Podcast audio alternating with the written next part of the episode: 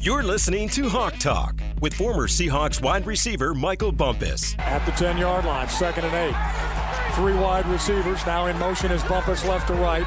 Julius Jones with single setback. Matt pump fakes looking to the goal line. He throws it into the end zone. Touchdown Seahawks! It's Michael Bumpus with a diving catch in the end zone.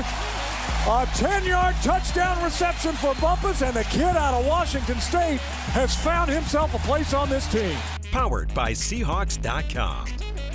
Welcome to another edition of Hawk Talk Podcast. This time we are previewing the San Francisco 49ers. I'm your boy, Nasser Chobe, joined alongside the hostess with the mostest, Michael Bumpus. You can catch him weekdays 10 to 2 on the Bumpus and Stacy Show on 710 and everywhere. Hawks Live. Bump, you're doing your thing. What's good, Bump? Staying busy like you, my friend. Getting ready for another week. Hawks coming off a win. Let's go. No, it feels good, man. I'm I'm still basking in the glory of Monday Night Football.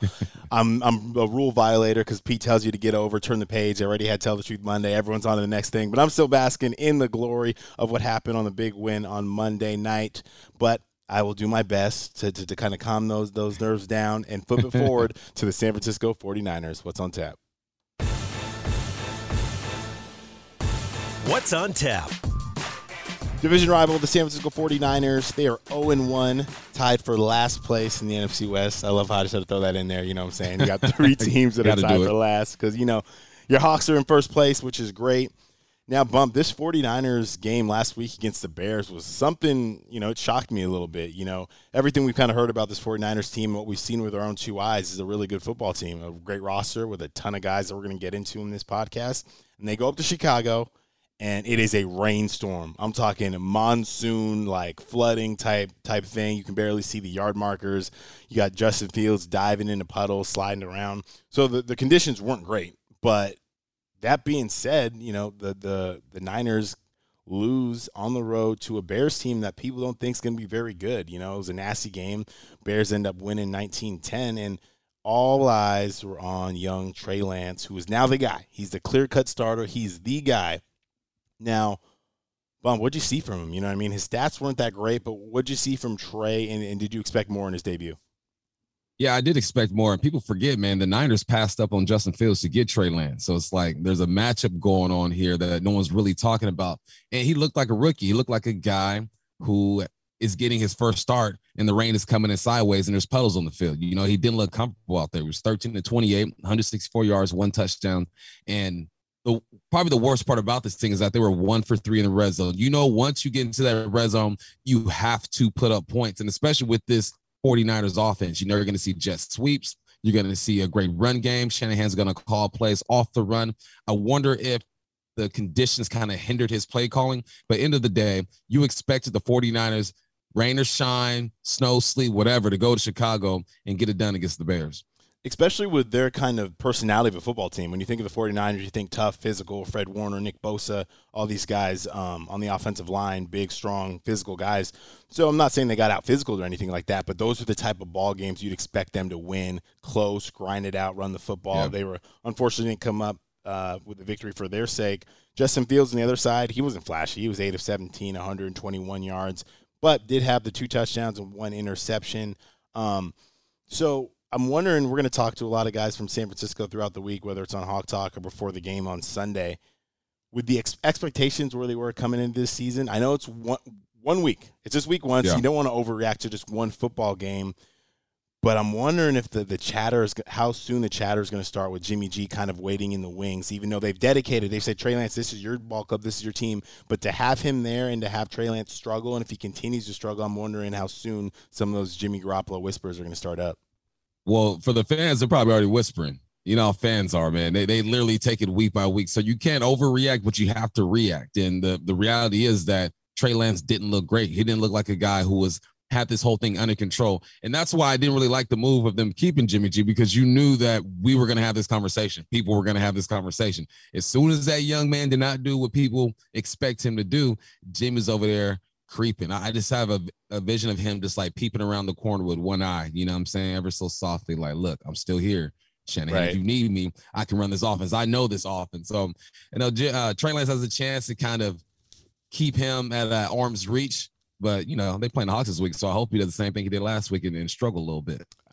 Yes, I would love that. I'd love to get some turnovers, some takeaways, and as we said, we always look at the head-to-head comparison. We said this on our last podcast. You know, looking at last year's stats, and after one game, it's hard to digest the numbers because you know this could be a fluke, it could be a one-time thing. Things averages get swung so quickly after just looking at the first week. But looking at this head-to-head comparison, um, offensively in numbers, both teams didn't score a ton of points in yeah. their first matchup. So both teams are ranking kind of in the bottom half of the league. Seahawks at 29th in uh, total offense in terms of yardage, and the 49ers ranking at 20th.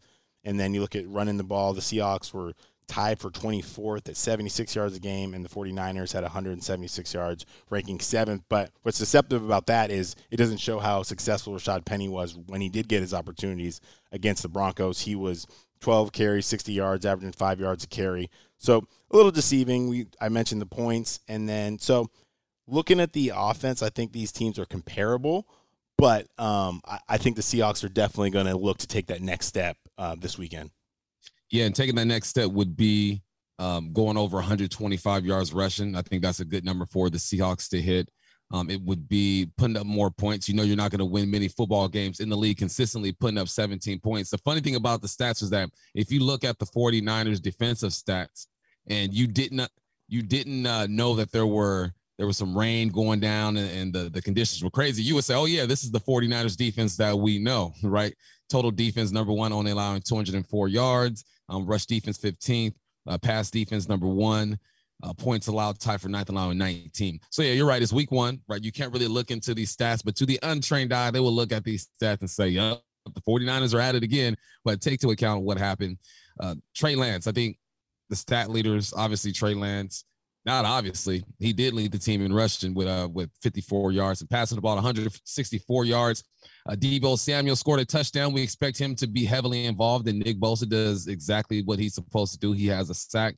So yeah, week one. I feel like these uh these stats get more interesting maybe around week three, four, five, because you have a chance to improve on some things and, and really show who you are as a ball club. So you know, take it for what you want at this point of the year. Oh yeah, it's it's all about sample size, and like you said, about three weeks when you actually have some real data and teams are playing their guys and everything's going on, we'll have a better idea about what's going on there. But as you guys know, we're taking on the San Francisco 49ers, and, and this is a very familiar matchup. So let's learn about the history. No your history. Seahawks lead the all-time series 29 to 17 in the regular season. Uh, last meeting, you know, last year the Seahawks did sweep the 49ers in that season series. In the last matchup, they beat them 30 to 23 at Lumen Field, and that was a fun game. I remember Travis Homer got things going with that 73-yard touchdown on the fake punt. Yeah, and it was another game where we mentioned this in our last Know Your History is um, there's gonna be some funny nuggets in there. Like when you look back, you're gonna be like, wait, Adrian Peterson scored a touchdown for the Seahawks. and he wow. had that, which which was cool to see there. And then Dee Eskridge actually got his first touchdown in that game. That was kind of our first real glimpse of Dee Eskridge because he played in that Colts game last year, had the bad concussion. We didn't really get to see much of him till the end of the season, so that was cool to see. Tyler Lockett in that ball game led all receivers with seven receptions, 68 yards on the Seahawks side. And despite the loss, George Kittle balled out. Nine receptions, 181 yards, and two touchdowns and bump. Obviously, we never we hope guys are healthy, doing their thing in the league. But if George Kittle can't play against the Seahawks this Sunday, I'm okay with it. I'm hey, okay. I'm t- I'm gonna tell George Kittle, man, take another week, dude. You know, make sure you're healthy and ready to go for the season. But you know, if George is out there, we'll, we'll do what we got to do. But when one of the best tight ends in the league has a possibility of not being able to play, uh, you don't frown upon that, not at all. No, not at all. So um, if George Kittle, you're out there, we want you to be safe, be healthy, Take all the time you need. And then if you want to take a night off in December on a Thursday night, you know, it's a short week that week too. So feel free to do your best. Feel free. Feel free, man. All right, let's keep it in the NFC West. What's the word? Where my soldiers at? West side. Where my soldiers at? West side. And the Seahawks are the NFC West champs again. What's the word in the West?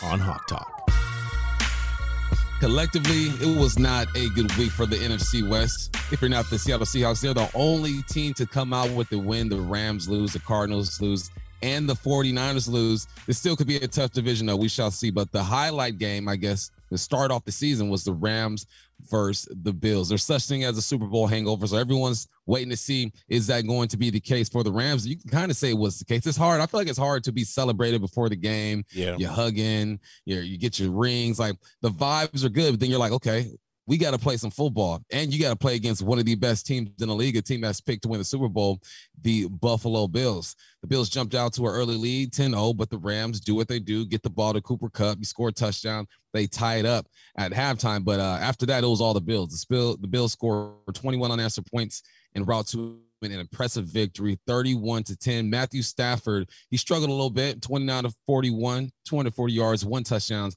but he threw three interceptions and was sacked seven times. That is never good. The running game didn't really get going. Darrell Henderson led the Rams for 47 yards, zero touchdown. Cam Akers only had three touches that game, which is crazy to yeah. me. But there's one thing that you can always count on with the Rams. Cooper Kupp is going to do his thing. You have 13 receptions, 128 yards, and one touchdown. Now, so when you look at Josh Allen, you look at something that every team wants: the quarterback who is mobile and who can throw that thing. He was 26 to 31, 297 yards, three touchdowns, two interceptions, led the team in rushing, had the play of the weekend for me. Whenever I see a quarterback stiff arm a grown man, I get excited because quarterbacks ain't supposed to do that. Uh, so that got me excited. Now it's week one. We don't want to overreact, but the Rams look like they can take some L's this year.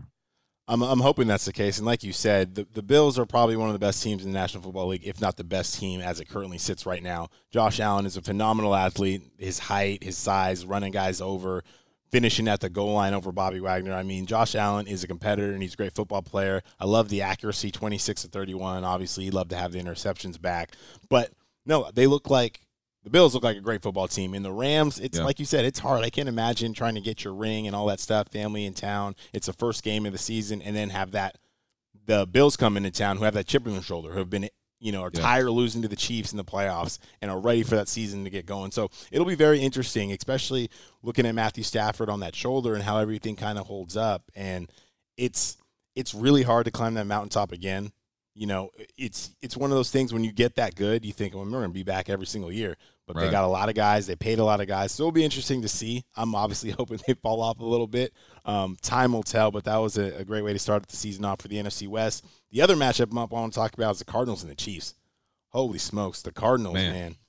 I mean, again, we're week one, so I don't want to overreact to everything. So I'll preface everything by saying that. But – the Chiefs are a great football team, but they came in and it was all Chiefs. The score was 44 to 21, but it was not that close. Chiefs led 23 to 7 at the half and were up 37 to 7 heading into the fourth quarter. And Patrick Mahomes was doing whatever he wanted to do 30 of 39, 360 yards, and five touchdowns, no interceptions, and was not sacked. I mean, that just sounds like seven on seven numbers right there. So it's, it's it'll be interesting to see. And again, the Cardinals had a lot going on this offseason. Kyler Murray gets signed to that big contract. They may, finally broke the streak getting into the playoffs last year. So it'll be interesting to see where they go from here, Bump. But it was not a good showing in week one. No, not a good showing at all. You mentioned Pat Mahomes doing his thing, five touchdowns, no interceptions. He's 5 and 0 season openers as a starter. Good for him. Kelce, you know you can depend on Kelce. These tight ends, man, they changing the game. Eight receptions, 121 yards, one touchdown. The thing that I always look at – to see if an offense is struggling are third down conversions. Now you look at the Cardinals and their third down conversions, three for 12. That means you're you're getting to third and longs, or you're just getting there, and you're not converting, you're not sustaining a lot of drives. Also, first downs. Kansas City have 33 first downs. They're Ooh, moving boy. the chains to the Cardinals 18. That offense was not good enough. Yeah, that's hard. It's hard to win ball games that way when you can't stay on the field on third down, or you know the fact that you're in that many third downs means you're not even getting big completions, big gains.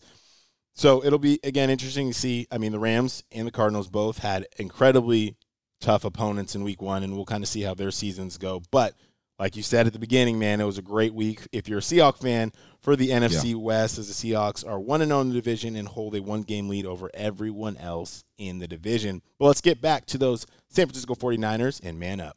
Hey, who mess is this? Who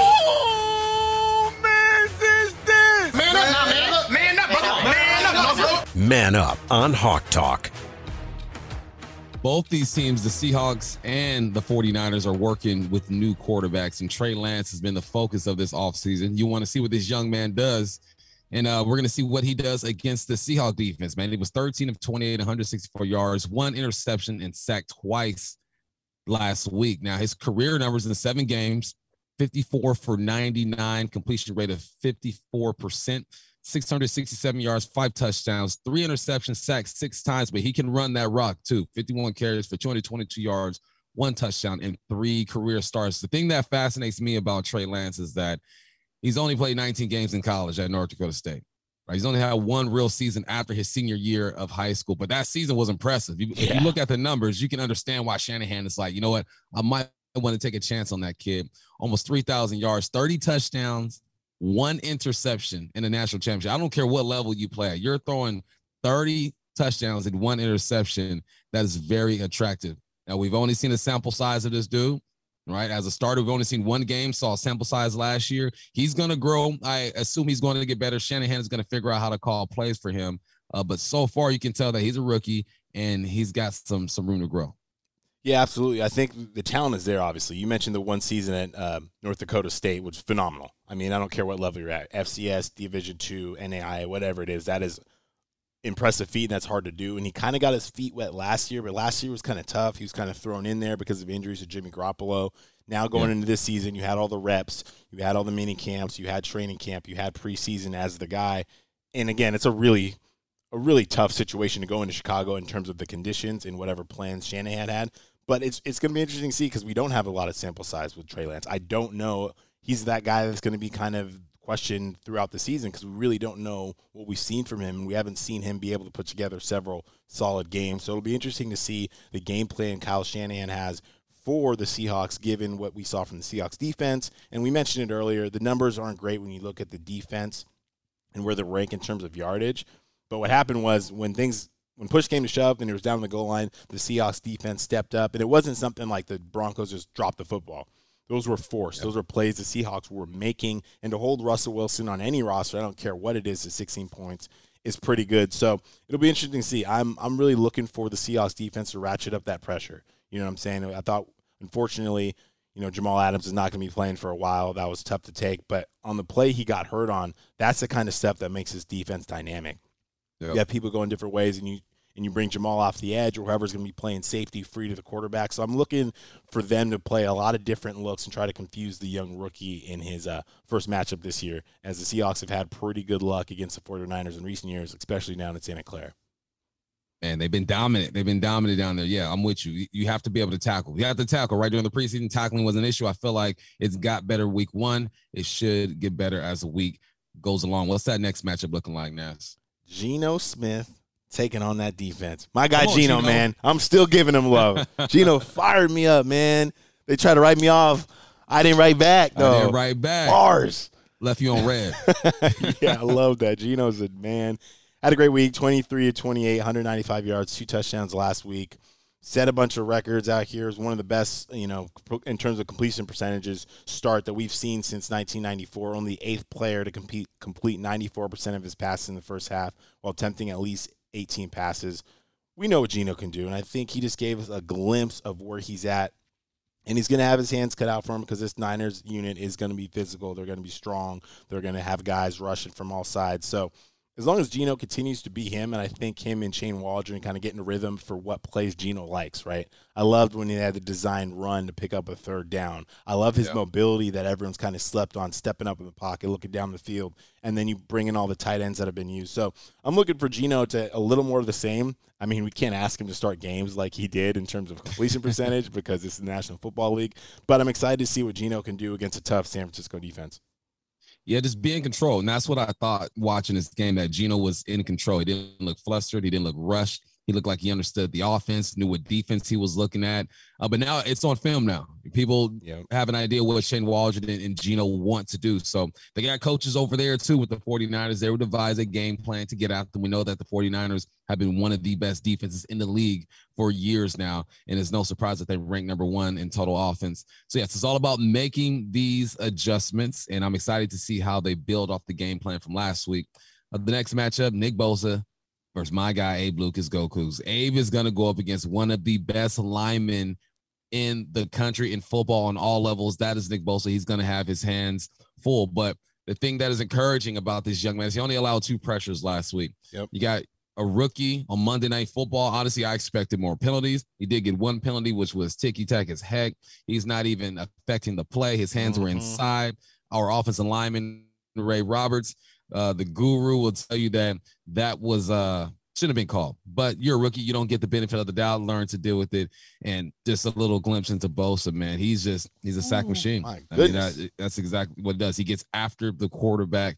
He's coming off a Pro Bowl year in 2021. He had 52 tackles, 15 and a half sacks, and 21 TFLs. That is tackles for lost people. And that led the league. Also had 32 QB hits. He's gonna be ready to go. A, we'll talk to him on Thursday. Um, Hawks Live. We'll we'll get a little more insight from him, but uh, he's got his hands full.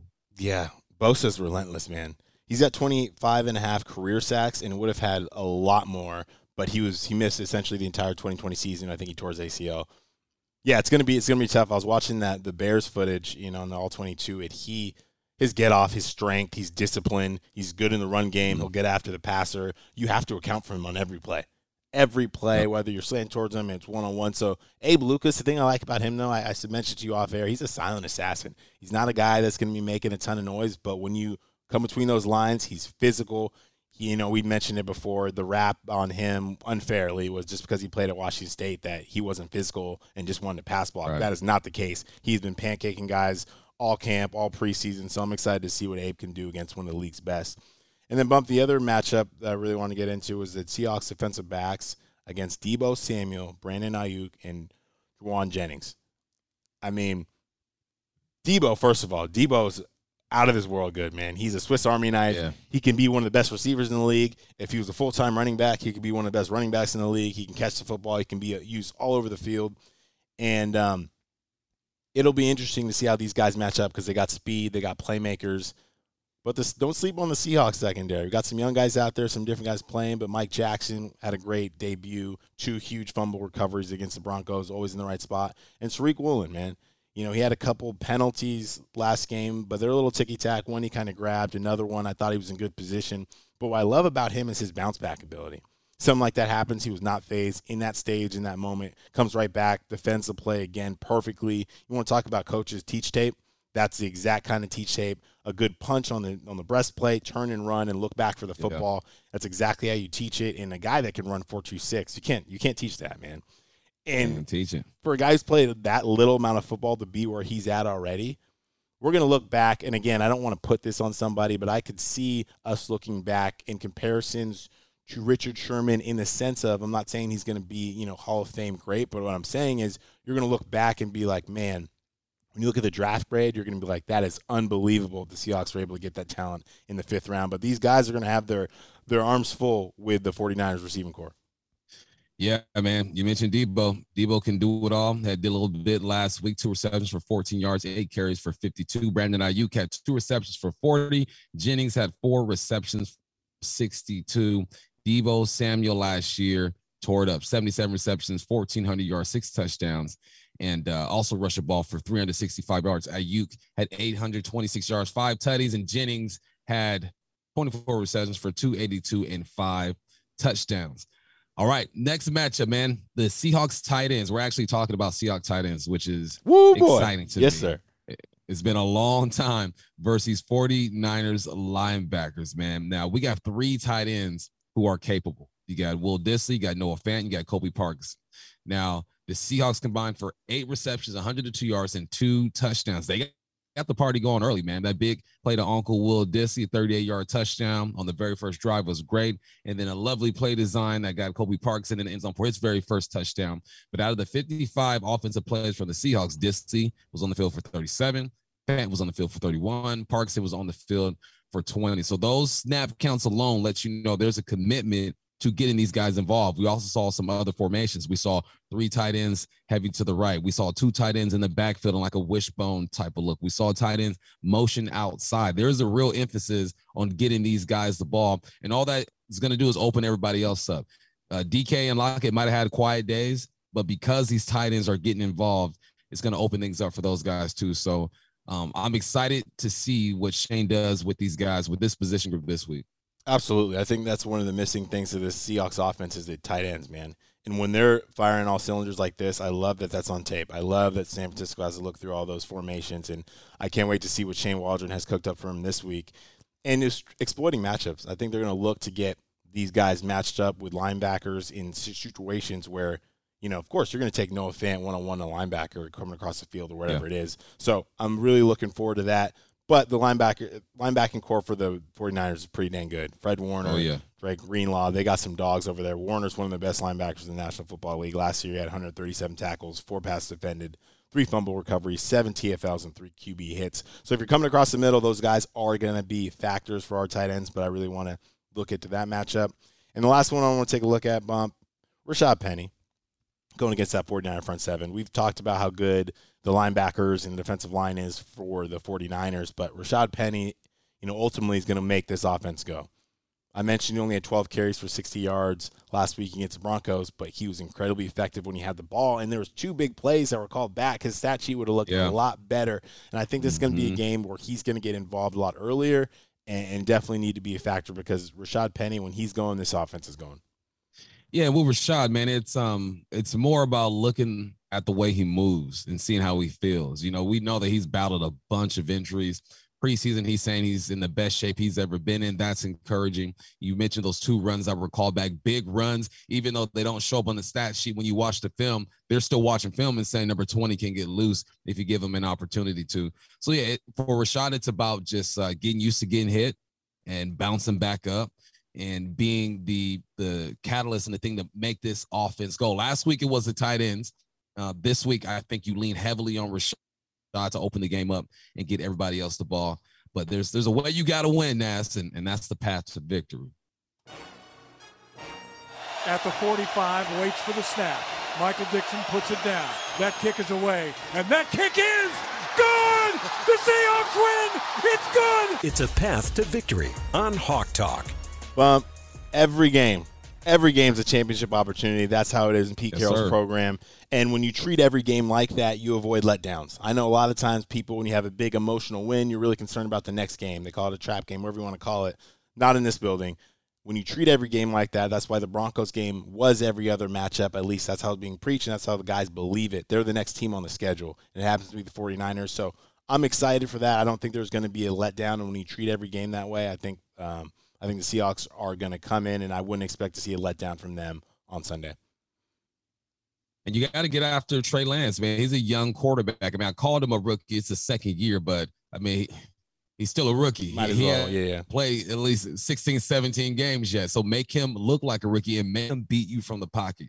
We know that he can move. We know that he's an athlete. When he tucks it, he can go. So it's all about making him stay inside the pocket and be something he doesn't want to be. I think he can throw the ball from the pocket, but when you have youth and athleticism, uh, you want to use it, and that's on the outside. Keep him there. Make him be a statue.